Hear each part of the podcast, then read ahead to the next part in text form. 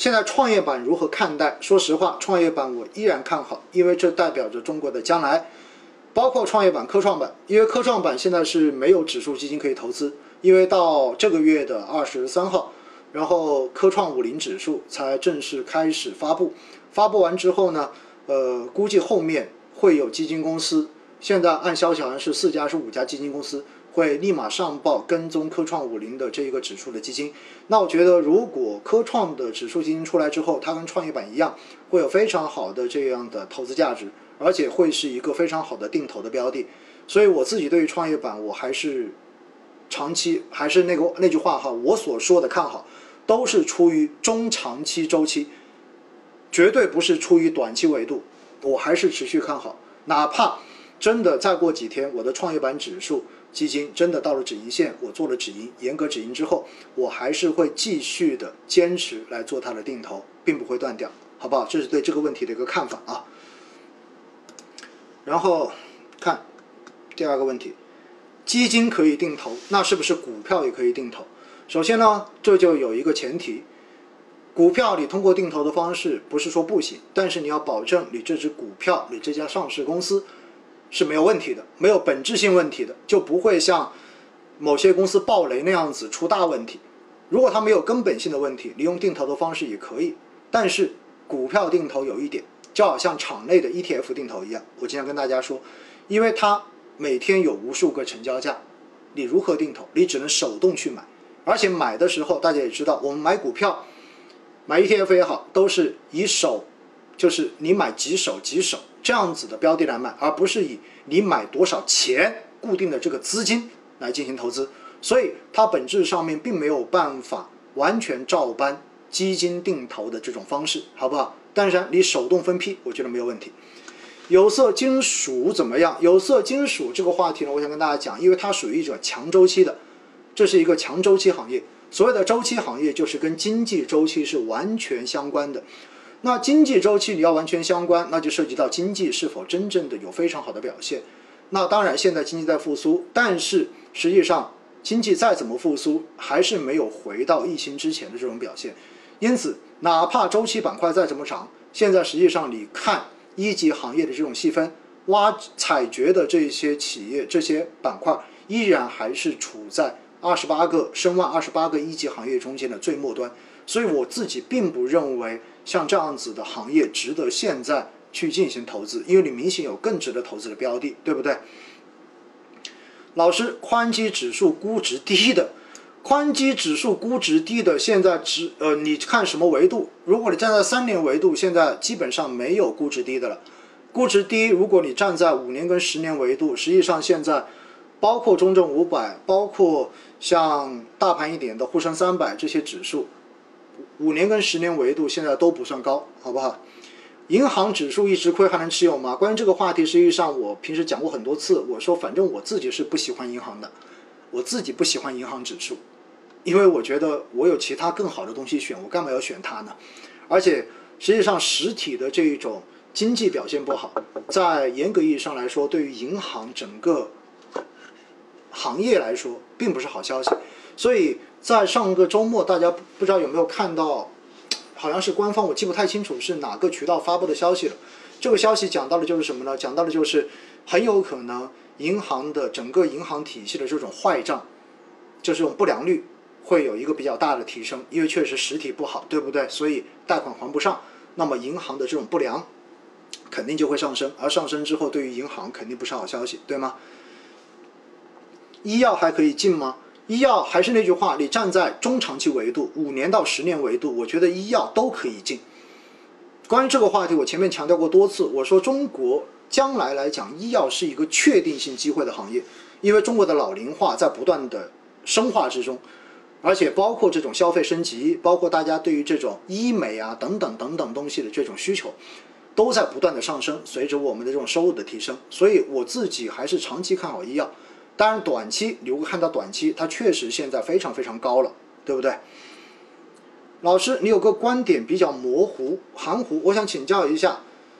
十百分之十到百分之十五止盈，又说起码持有半年到一年再止盈。如果来到牛市，应该很容易到百分之十五。首先一点哈，百分之十五到百分之十止盈，我说的是在做定投中间的年化收益，给自己定下来。然后为什么要持有半年到一年以上？那是因为你的本金太少了。你如果定投扣款的时间才三个月，才半年，不到一年时间，有可能就扣了个几千块钱，甚至有些人可能才扣了个几百块钱。你达到百分之十五的收益，你止盈也没有价值啊。实际上你就赚到收益率，没有赚过钱嘛，对不对？所以这就是为什么说我一般建议身边的朋友，你如果要止盈，你至少拿满一年以上。但是针对那些从来没有做过定投的朋友，我会建议你，真的，如果你的本金积累到一定，你过了三个月到半年左右，也可以尝试着做止盈。为什么？尝试一下，把在基金投资中间赚的钱装入到口袋里面的这个落袋为安的感觉，因为你只有不断的通过这样子的落袋为安、止盈去强化自己的这一个。投资的感觉，你才能够养成习惯，你才能够在未来市场的波动中间更好的去执行投资纪律，所以是这么个意思，好不好？大家要通盘去理解。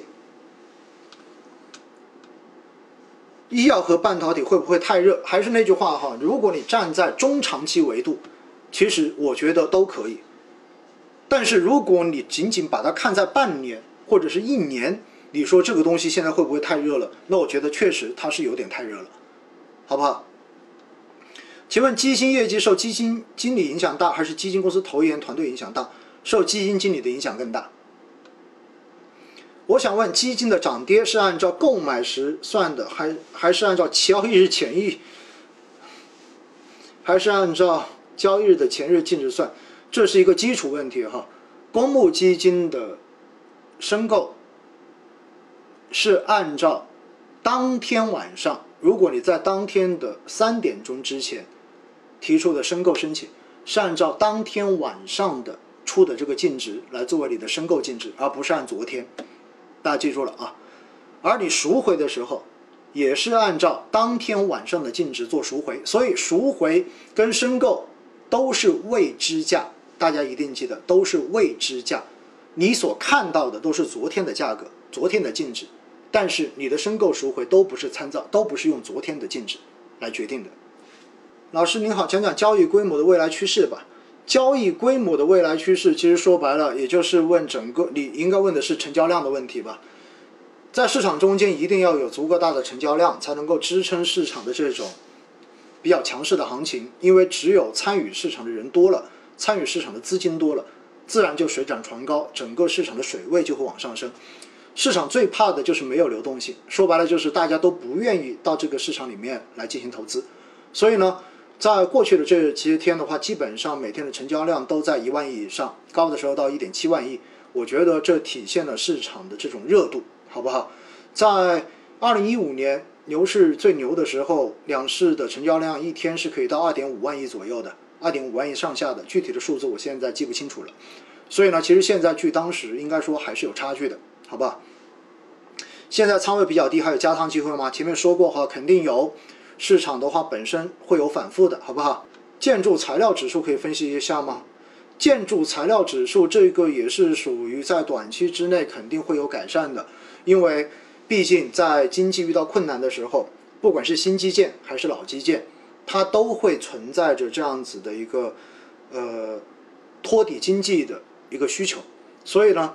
作为建筑材料的这些上市公司，肯定它在需求端都会得到比较好的这种支撑，因此呢，对于它的短期的这一种上市公司的业绩表现，肯定也会有更大的这种想象空间。那有了想象空间，自然对于他们的股价来说，肯定会形成正面的影响。老师，历史上面美国大选对 A 股有什么影响吗？说实话哈，有影响，但影响不大。所以基本上大家当吃瓜群众看热闹就好了，真的。当然，如果在我们拍下脑袋哈，如果川建国同志在今年的下半年明显选情变得越来越危险，可能选不上了，那么很有可能他会针对我国出更多的招，那么出的这些招就有可能会对某些行业、某些板块，或者说对整个国内的资本市场造成某些影响。所以这一点我们还是要去关注的，好不好？当然，川建国同学到底什么时候发推特，这个东西谁都不知道。因此呢，这只能把它当成黑天鹅事件来看了。新能源汽车可以吗，老师？新能源汽车可以啊，一直都可以啊。请问老师，目前市场定投入场什么样的节奏比较好？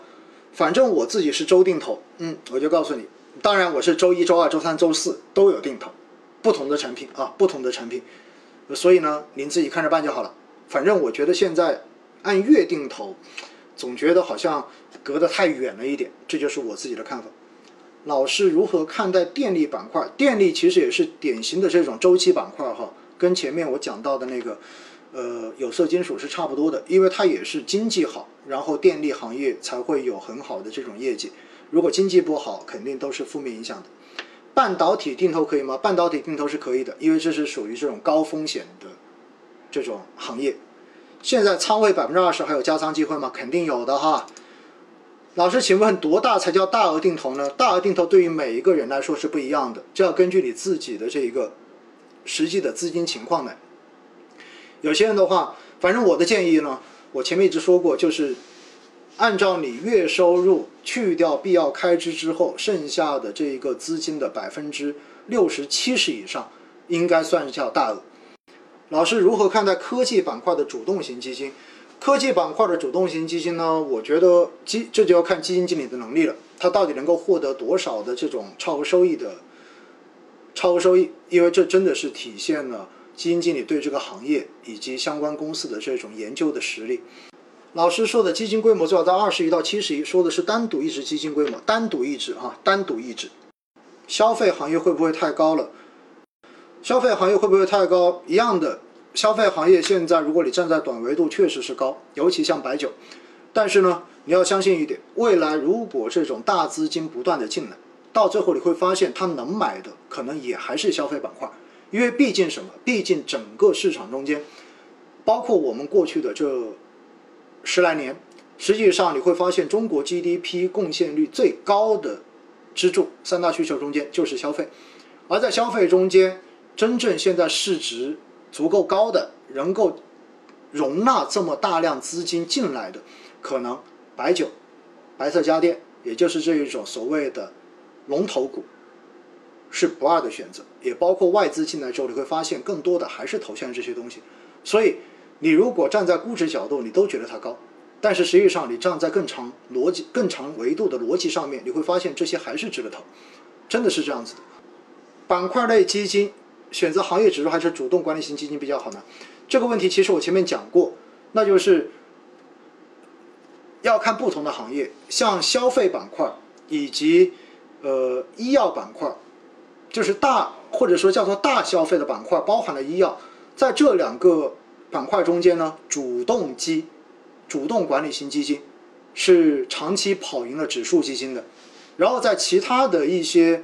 呃，行业中间可能指数基金就主动管理型基金相比指数基金的超额收益表现的不太明显，所以这个事情要一事一议，好不好？